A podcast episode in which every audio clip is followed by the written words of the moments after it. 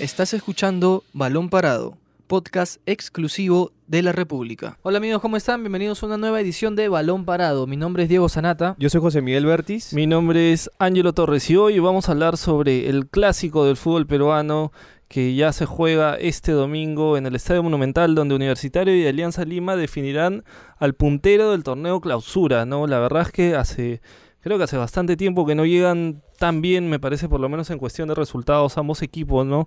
Eh, de repente, mm, no sé, a ver, ya eso es un poco más subjetivo, ¿no? Si le gusta cómo juega cada uno de los equipos, ¿no? Este, pero están siendo efectivos, están ganando sus partidos, están... Eh, están sumando bastantes puntos. La U tiene 19, y Alianza tiene 17. Así que son los dos primeros lugares que se enfrentan en un clásico donde se agotaron ya las entradas. Hay 59 mil entradas vendidas. Y, y, se espera bastante. Se espera sobre todo un buen partido, ¿no? un buen juego. Chicos, más bien la primera pregunta es.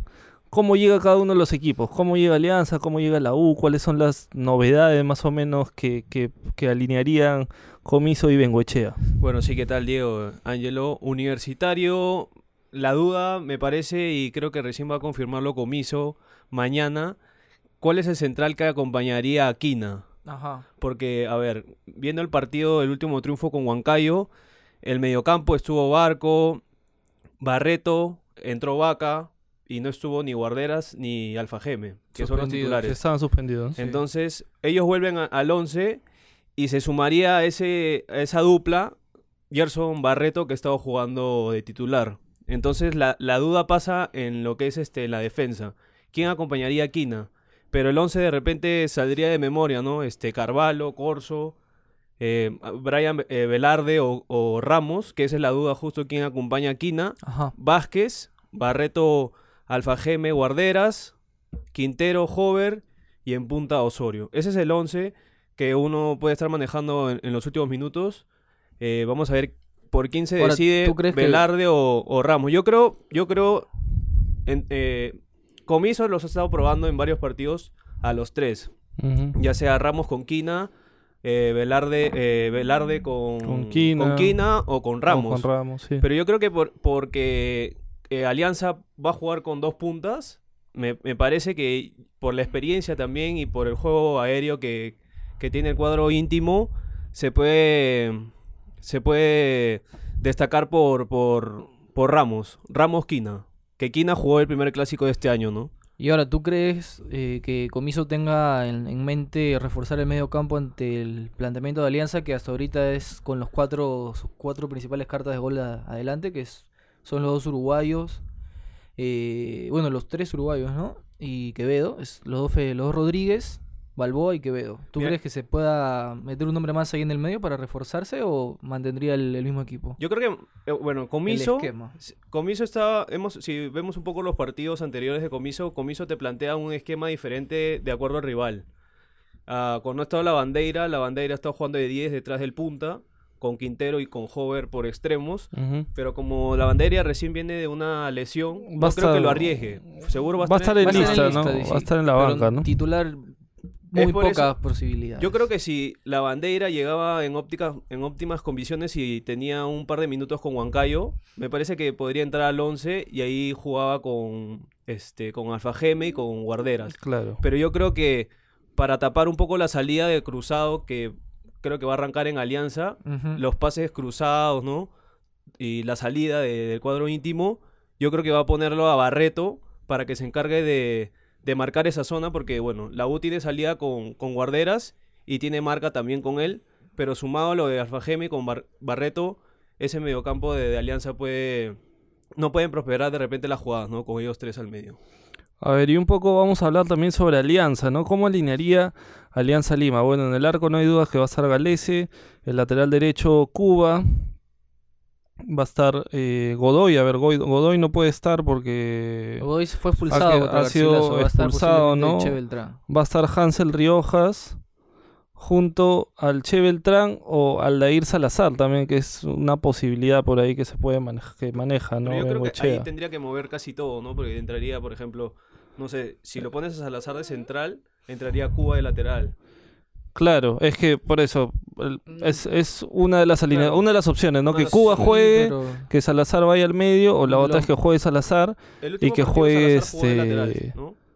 Y que juegue el Che Beltrán. Contra Garcilaso Contra jugó de Garcilaso. lateral. No creo que lo- lo- le Sí, va a ser, yo creo que lo va a retroceder al Che Beltrán y lo va a poner a central. Igual eh, la pérdida de Godoy es muy sensible para Alianza porque es el líder ahí en la defensa. Sí. Vamos a ver cómo le va ahí y si el Che también tiene esa voz de mando, ¿no? Muy aparte de- del aspecto táctico. Está, Pero ah, él, se perfila como su, su reemplazo en la saga. está Rosell, Sí. está. Cartagena, jugó Caro, Ujú. Caro. Cruzado. Ahí está la duda también quién se mete ahí al costado de, de ellos dos, ¿no? Si es que entra por ahí Fuentes, si es que entra este Beltrán, si es que lo retroceden, ya perdería el sitio en, en la volante, ¿no? Y arriba los que ya se conocen, ¿no? Quevedo, Felipe Rodríguez y Adrián Balboa, ¿no? Así que ese es más o menos el equipo que está preparando Bengoechea, que, que tácticamente me parece que no son tan distintos, ¿no? O sea, los dos equipos apuestan a, a jugar a salida veloces por las bandas, este, desbordes, a jugadores habilidosos y que va a ser un partido de ida y vuelta, creo, ¿no? O es lo que lo que esperan por lo menos los los, Sí, los porque por aficionados. la alineación de Alianza de Bengochea uno ya visualiza de que va a buscar el triunfo, ¿no? Porque si no, no hubiera, no mantendría los cuatro adelante y pondría un volante de carácter más defensivo. Eh, y creo porque Alianza tiene con qué ganarlo en el Monumental, muy aparte de que ya más adelante José Miguel nos va a dar las estadísticas que Alianza últimamente le ha ido bien, ¿no? Jugando en el Monumental, sobre todo con Bengochea. Eh, tiene con qué ganarlo y también si vemos un poco las bancas de los dos equipos, Alianza también tiene mejores, mejores jugadores, creo. O sea, que lo puede, si las cosas se complican, eh, cambios de peso, tiene más alianza que Comiso en estos momentos. Justo sobre Bengoechea, ¿no? Bengoechea tiene seis triunfos, un empate y solamente una derrota contra Universitario. Sí, le, le ganó 3 a 4 a Troglio y 2 a Córdoba. Ahí está. ajá. Bueno, perdón, se enfrentó cuatro veces a Troglio y dos contra Córdoba. Con Córdoba, ahora último fue un empate en el Nacional y la derrota del año pasado 2-1 con que lo voltea, que lo remonta a Alianza con gol de Quintero que, que marcó al minuto. Sí, en el Matute. Pero después, acá tengo las estadísticas de, de Bengoechea. Le ganó a la U 2-0 en Matute en el debut por el torneo de verano 2017. Luego en la revancha también, bueno, la U le gana 3-0 en el debut de En el Monumental. en el. Monumental. Luego eh, visita otra vez Alianza por el apertura a la U en el Monumental y gana 2-1 con goles de Ramírez y Cruzado. Otra vez Universitario arrancó ganando con gol del Pana. Luego eh, en, el, en el clausura 2017 la U visita a Alianza y ganan con gol de Ascuez en, en Matute. Y luego también otra vez Universitario, Universitario cae 3-1 en el Monumental con goles de, bueno, y marca Hover, Cruzado, Pósito. Y eh, también otra vez adelantó Universitario con gol de Osorio. Así que varias veces ha remontado, Sí. ¿no? Alianza también, ¿no? Ha remontado, bueno, ahorita, por las estadísticas, tres partidos ha remontado. Y el último que le gana con, con Benguechea es este el 2-0 con doblete de Alejandro Hover. Así es. Que ahora cambió de camiseta. marcado a la U, Hover, Sí, ahora está al frente. Hay varios, ¿no? Ahora que han pasado, tienen pasado en, en ambos equipos, en el equipo rival. Eh, Quevedo, por ejemplo, que estuvo Cuba en la también. 1, Cuba, O sea, ahí hay, Cachito Ramírez. hay algunos que, que han sabido vestir la, la camiseta de ambos equipos. Y, a ver, yo creo que de los dos, el que necesita más la victoria es Alianza, que está segundo. Yo pienso y yo imagino que la U un empate no les va a saber mal. Y no creo de que salgan a la loca a buscar el triunfo. Yo creo que ahí la- el protagonismo lo va a tomar Alianza y la U va a tratar de matarlo de contra. Eso es lo que yo me imagino. Yo, Ángelo, sé que tú esperas un partido de un tú contra tú, ¿no? Un ida y vuelta, pero yo no lo veo tanto a la U entrando en ese ritmo porque arriesgas también mucho con Alianza. Y la U no necesita ganar como de lugar. U con el empate se mantiene tranquilo en el primer lugar, mantiene su distancia y no creo que lo vean como mal negocio. Pero yo creo que sí necesitas ganar. O sea, si no ganas, se te acercan igual. Por más que no te, no te pase Alianza, pero el resto se te puede acercar mucho, Pero te no puede es que igualar. sea la diferencia de dos puntos como con Alianza. Creo que le lleva 3, 4 cristal Ya, pero te pueden empatar. y pueden- igual vas a estar primero y tienes tu, tu diferencia ahí de, de puntos. ¿ah? Igual, Sí. igual la U, por ejemplo, en este caso, como No es sé. puntero, tiene que asegurar porque igual en el, acu- en el acumulado los primeros puestos están muy apretados y Claro. entran los cuatro mejores, ¿no? Bueno, Binacional ya está. Pero Y después también Cristal ahorita es puntero del la pelea acumulado. está ahí. La pelea está ahí. Yo creo que, que hablando un poco de, de la U o de lo que planteaba Diego, Universitario en este clausura ha sabido organizarse defensivamente. Es el Es el equipo menos. menos batido, ¿no? Tres, tres goles goles nada más. Binacional ha recibido uno más. Pero después Universitario y por ahí con otro equipo comparte con tres goles. Y estaba chequeando la estadística de cómo llegaba el Universitario de Córdoba a la, a la fecha 9 que golea a Boys. Mm. La U había recibido 11 goles. Bueno, también tuvo salidas a binacio- a- para jugar con Binacional, etcétera, ¿no? Pero Sí. ha recibido tres goles y ha, y ha visitado plazas complicadas en altura, Claro, como Huánuco y como Huancayo. Entonces hablamos de que Universitario también tiene otras variantes en defensa, como las eh, como el fichaje de, de Ramos para este clausura, y tiene más variantes también en el medio campo. Regresó Guarderas, Alfa Geme no tenía un acompañante porque Paucar subía mucho y a veces no retrocedía. En cambio, Guarderas logra cruzar la línea del mediocampo, pero y automáticamente forma la, la dupla con, con Alfa Geme Barreto y que ahora se con Barreto un que se ha hueco, ¿no? hecho un hueco en el, en el once titular. Entonces, si hablamos de, de la U, yo creo que va a ser un- una chama muy defensiva, de un trabajo muy solidario de la U y esperando de que Hover y Quintero rompan líneas porque Osorio las que ha tenido no las ha metido. Y tiene poca eh, cota goleadora, o sea, tiene un par de goles nomás este año. Pero yo no creo que la U, o sea, siguiendo con lo que decía Diego, yo no creo que la U se meta atrás, porque por dos factores principalmente, ¿no? Uno, eres local. Y dos, el estadio va a estar lleno de hinchas de la U justa- justamente, ¿no? O sea, la presión en realidad de buscar el resultado creo que va a ser más para la U que para, para Alianza. O sea, Alianza está bien. Está segundo, este, si gana es puntero. Def- definitivamente también está la, la, la presión de que, de que tienen que conseguir un buen resultado para, para quitarle el liderato. Pero yo creo que la U también, si, si, si está, o sea, si uno creo que empieza pensando en un empate, al final te puedes ir perdiendo, ¿no? Porque vas a estar pensando demasiado en tu arco y no buscando. No, el- pero ojo, no te digo que la U salga a empatarlo, ¿ah? te digo de que Alianza va a tener el protagonismo, él va a asumir el rol de que yo quiero ganar, necesito ganar. Y, O sea, la, y y la la U va a buscar el contragolpe con los espacios. la U no es que va a salir a lo loco tampoco. La U va a esperar, no te digo esperar en su, en su área, pero sí va a presionar a partir de tres cuartos de cancha todavía. Y no es que vaya a salir. eh, Yo entiendo que la presión va a ser un factor muy importante y creo que positivo para la U siempre y cuando sepa manejarlo.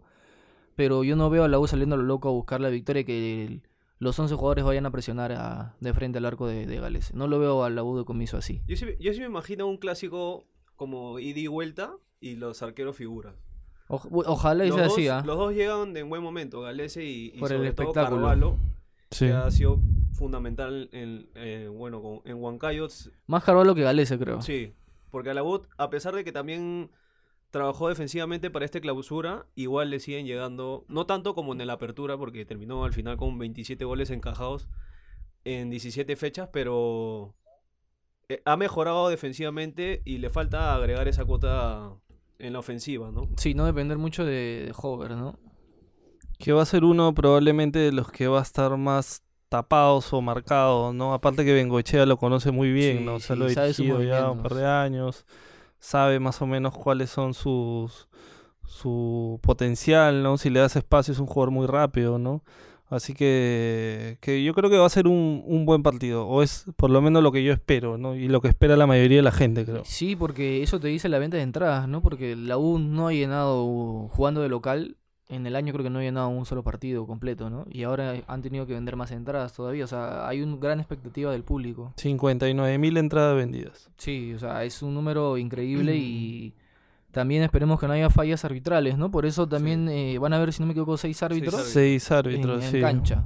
A falta de, de bar, están los árbitros detrás del largo, ¿no? Sí, aunque sea, ¿no? creo, En- en un Ha pasado antes. clásicos, Creo que sí, Sí. han puesto... Sí, sí. Ahora, yo no sé, igual se van a equivocar, ¿ah? Así hayan Sí, 6, eso no te- 8. No te asegura, sí, no te no te asegura, que... que no no cometas algún error. Sí, pero bueno, aunque sea es una manera de... Sobre De todo ahora que en las últimas fechas se está hablando tanto de fallos arbitrales que Por se favorece de- a sí, uno o sí. al otro. Ajá, de los dos, ¿ah? de los dos equipos. Así que, que creo que eso es saludable, ¿no? Y más bien cerramos el clásico para hablar unos minutos ahora sobre Paolo Guerrero, ¿no? Que ha sido noticia ayer. Y hoy también, En ¿no? Hoy día también. Enloqueció Paolo ayer. Sí, sí. Como hace tiempo no se le veía. Bueno, terminó sangrando, ¿no? También el- después de, de este golpe, de este Con codazo, ¿no? Cayo. No fue cabeza con cabeza. Cabeza, ¿no? con, cabeza con cabeza, sí, sí, solo que cabeza el- con cabeza. Ah, sí. el de Cayo fue la parte lateral, creo, de su cabeza, pero igual fue una entrada Pero le temeraria. hicieron un sanguchito Paolo, Sí, ¿no? entre uno y Sí, otro. Uno un- al otro costado, central ahí. Y bueno, él se fue expulsado, dejó a ese equipo ya con 9, porque ya se había, había sufrido anteriormente una roja contra el Flamengo. El partido lo perdieron 3 a 1 por el Brasileirao. Resultado Y- mentiroso, ¿ah? Porque pudo ser... Con dos menos, Sí, pudo ser un par de...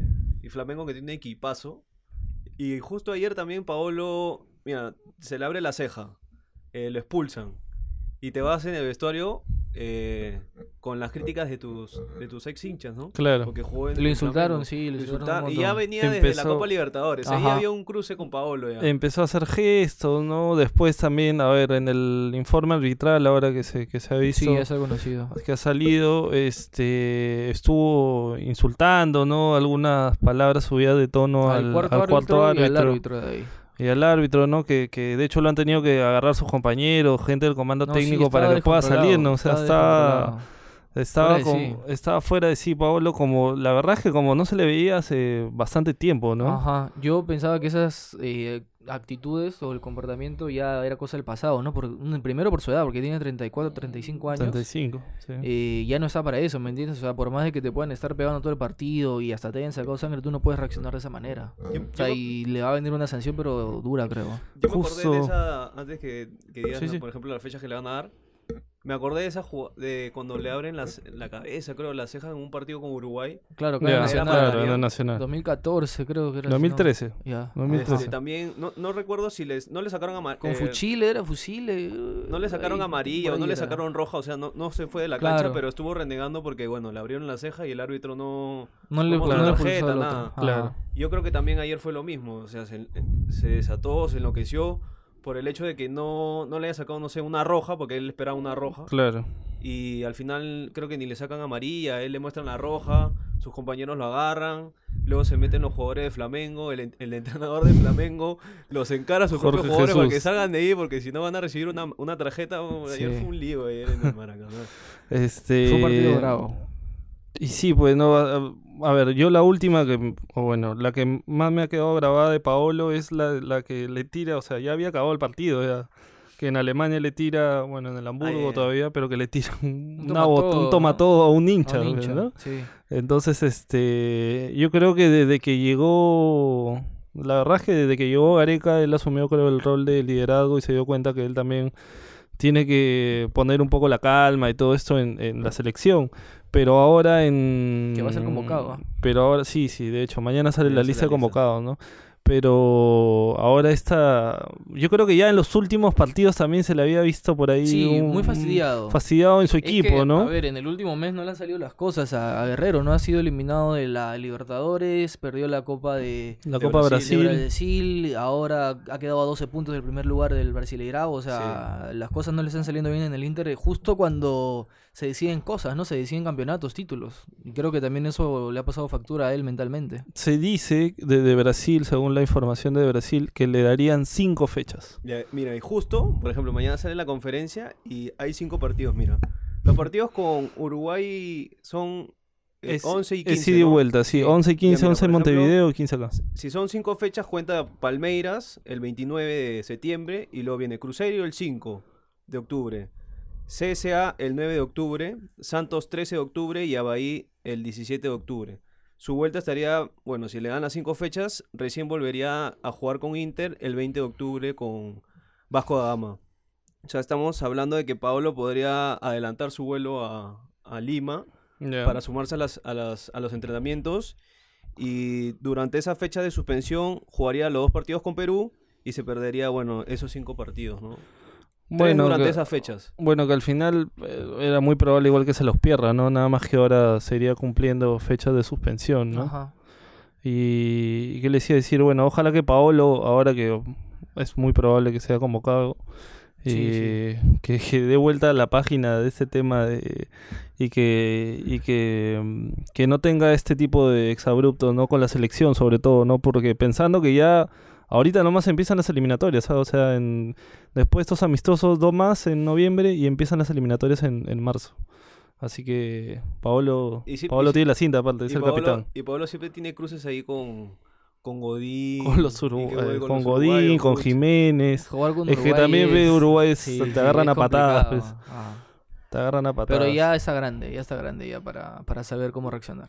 Sí. O sea, ya no debería tener esas, esas, esas actitudes. Ese partido de Montevideo también, el 2008, 2009, cuando le meten 6 Ah, sí, también se va. Seis a Perú. ¿no? Con se expulsado, se, o sea, muy molesto también, o sea, es- es- sí. Y aparte que viene ahora cargado con lo que comentaba Diego de las eliminaciones. Bueno, en Copa y perder la final, mucha, viene a, a desfogarse.